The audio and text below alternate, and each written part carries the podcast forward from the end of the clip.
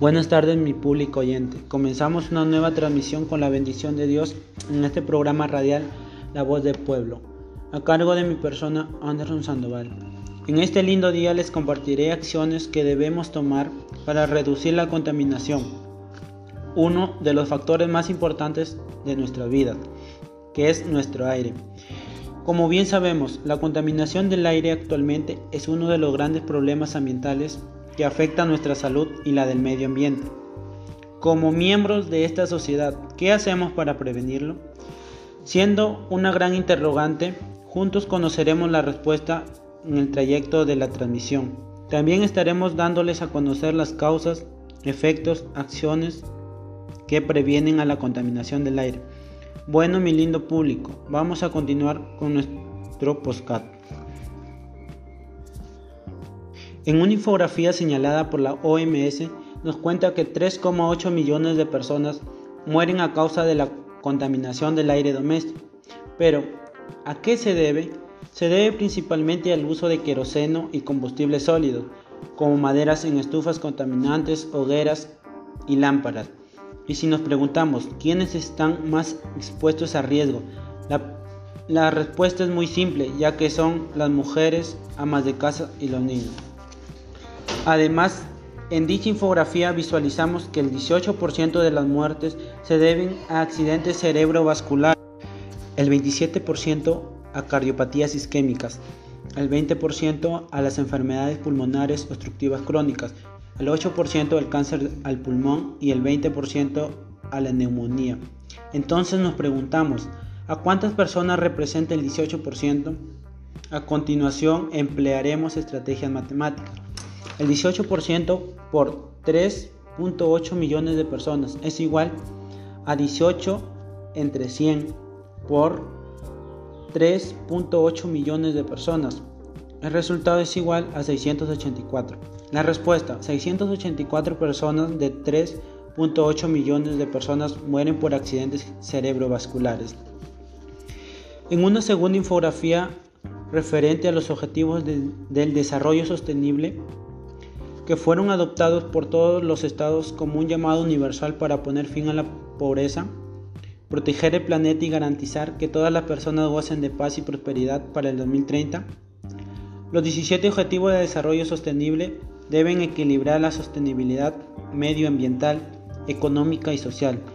Entre los 17 ODS, yo considero que hay dos de ellos más importantes que nos ayudarán en el cuidado de nuestra, casa común siendo el objetivo número 15 vida de ecosistemas terrestres y el número 17 alianza para lograr los objetivos.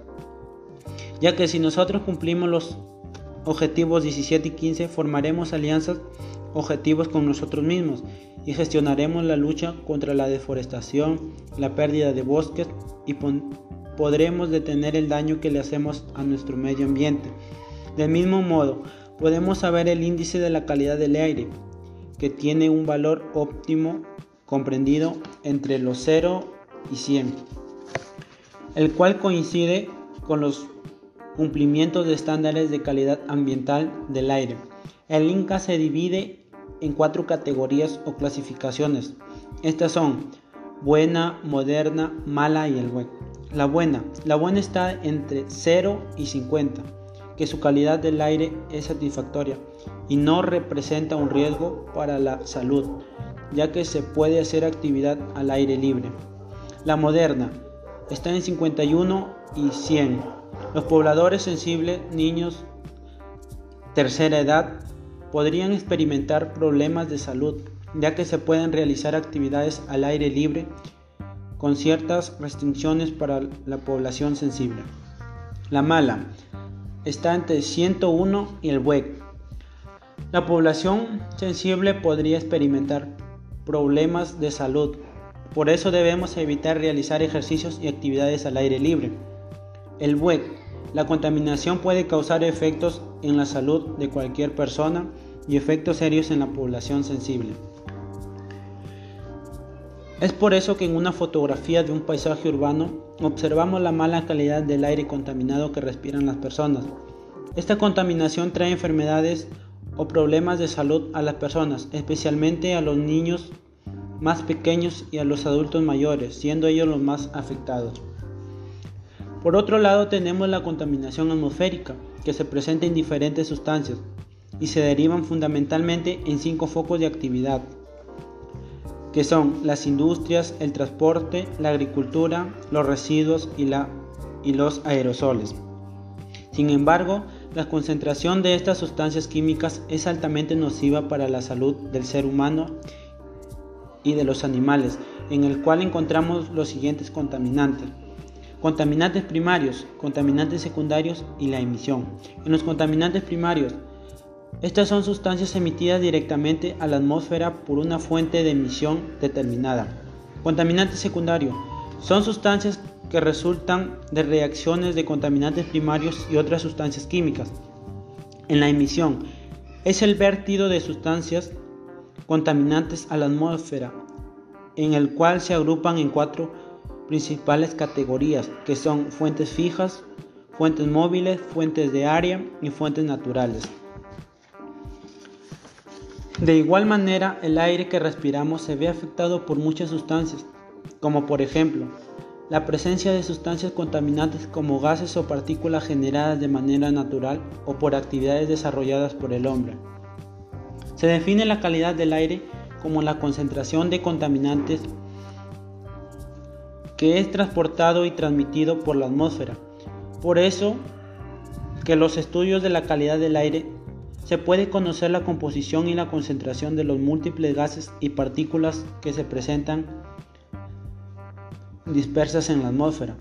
Por lo tanto, estos elementos se deben hallar en una proporción determinada, con el fin de cumplir con el equilibrio de una calidad que permite a todos los seres vivos disfrutar de una vida saludable sin contaminación ambiental. Es por ello que en el Perú el Ministerio del Ambiente indica que la calidad del aire se basa en el cumplimiento de los estados de la calidad ambiental. De modo que al mantenerse bajo estos niveles no presentarán riesgos a nuestra salud y a nuestro ambiente.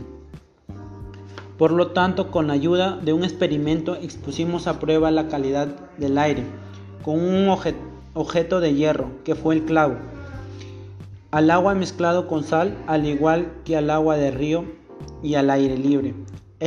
Esto experimentó una serie de cambios que alteran su dureza y durabilidad por un tiempo prolongado.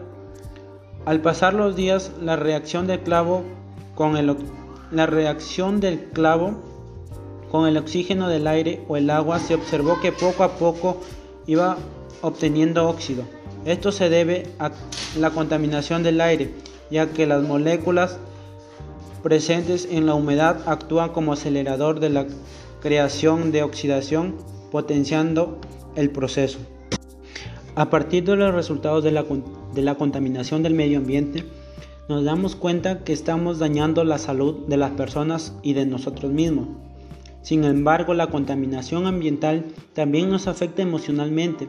Es por eso que la OMS considera que el bienestar emocional se caracteriza por un estado de ánimo por el cual nos damos cuenta qué hacer frente a las situaciones mortales en la vida. Y esto nos sirve para desarrollar trabajos de manera productiva y fructífera. Además nos permite tener la capacidad de hacer una contribución a la comunidad. El bienestar emocional guarda relación con la capacidad de adaptación de situaciones que cambian y la disposición para aprender nuevas cosas, pero también para llevar una vida saludable y activa. Rafael Vizquerra nos dice que el bienestar emocional le da propósito a nuestra experiencia, pues en la medida en que este es un estado efectivo caracterizada por alegría, buen humor, gozo, amor, paz, armonía, equilibrio, plenitud, entre otros. La mayoría de nuestras acciones está motivada a buscar el bienestar, aunque no siempre lo tengamos presente. Pero también dominan eh, emociones como la angustia, el miedo o la frustración. Aunque todo esté aparentemente bien, experimentamos malestar y si estamos atravesando por una circunstancia difícil, somos capaces de experimentar serenidad, confianza y empatía. Es posible que podamos pasar el más rato de mejor manera. Por eso les presentaré cuidados o ejercicios para mantener una vida saludable en cuerpo y una buena actitud. Estas son actividades a colocar en práctica en nuestro hogar o en cualquier espacio de nuestra comunidad. Actividad 1. Actividades relacionadas con la fuerza o la resistencia muscular. La fuerza muscular es la capacidad motora que permite a las personas vencer una resistencia u oponerse a estas mediante una acción tensora de la musculatura. Ejemplos. Subir escaleras, levantar cajas, saltar. Actividad 2. Actividades de flexibilidad.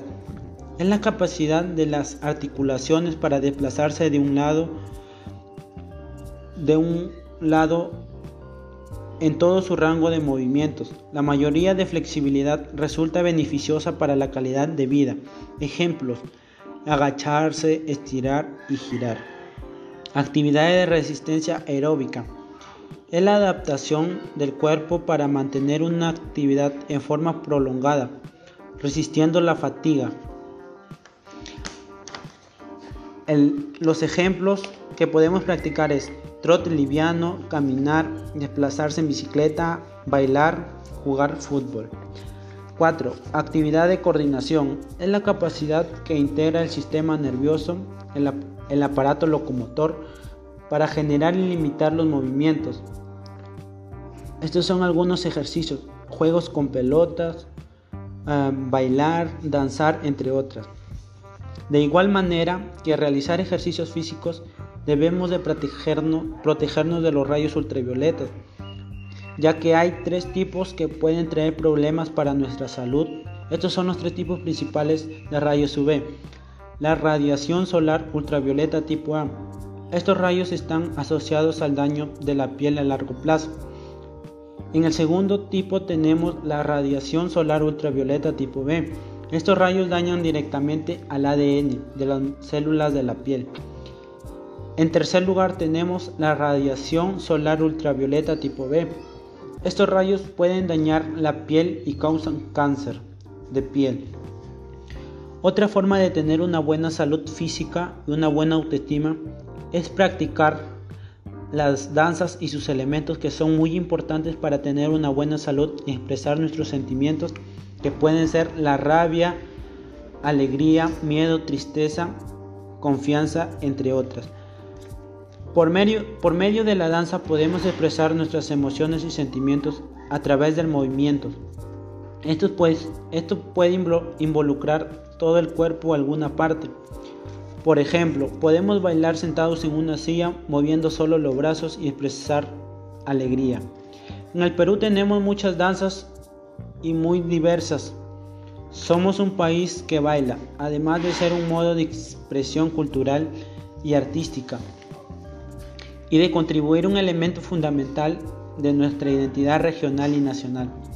La danza ofrece beneficios para nuestra salud al conectarnos con nuestro bienestar físico y emocional a través del movimiento del cuerpo y de la expresión de las emociones individuales y colectivas. La danza es un lenguaje artístico que utiliza el cuerpo para comunicar y expresar significados a través del movimiento. Todas las personas tenemos la capacidad de bailar y hay muchas formas de hacerlo. La exploración a través de la danza es una forma de reconocer nuestro cuerpo y sentirnos bien con nosotros mismos y de mantener nuestra salud física, ya que nos estimula a movernos constantemente y nuestra salud emocional nos puede ayudar a regular nuestras emociones, entre otros aportes más a nuestro bienestar. Más allá de las clasificaciones de los distintos estilos de danzas, todos comprenden cinco elementos, que son el cuerpo, el espacio, el tiempo, la acción y la energía o intención, los cuales se organizan de diversas formas. Con el, con el cuerpo se realiza una acción en el espacio, en el determinado tiempo y con cierta energía e o intención. Al practicar estos tipos de actividades físicas en un ambiente limpio nos genera beneficios para nuestra salud, ya que nos ayuda a disminuir los riesgos de enfermedades que perjudican a nuestras estado emocional. Antes de terminar con nuestro podcast, daré acciones para preservar y cuidar nuestra casa común. Estas son algunas acciones que debemos poner en práctica. 1. Utilizar responsablemente el agua y la luz. 2. Botar la basura en su lugar. 3. Aplicar las tres R's, que es reciclar, reutilizar y reducir. 4. Evitar el uso de componentes químicos. 5. No quemar basura. Es por eso que nosotros como hijos de Dios debemos de cuidar el aire que respiramos. Debemos tener conciencia que de su calidad dependen nuestras vidas, salud, bienestar emocional al igual que ayudaremos a las futuras generaciones a que tengan una mejor calidad de vida. Y terminamos esta narración con esta hermosa frase diciendo, sé parte de la solución y no de la contaminación. Agradecemos a nuestros oyentes que nos acompañaron hasta el final en el programa radial. Con la bendición de Dios esperamos encontrarnos muy pronto.